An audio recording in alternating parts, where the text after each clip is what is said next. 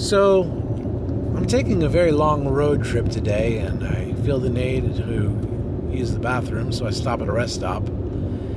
And I happen to notice that carved into the wall over the urinal is the following Mark loves Misty.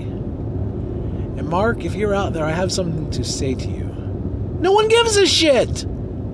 We don't need for you to carve your affection into the wall over where thousands of men whip out their wangs to urinate and relieve themselves every day.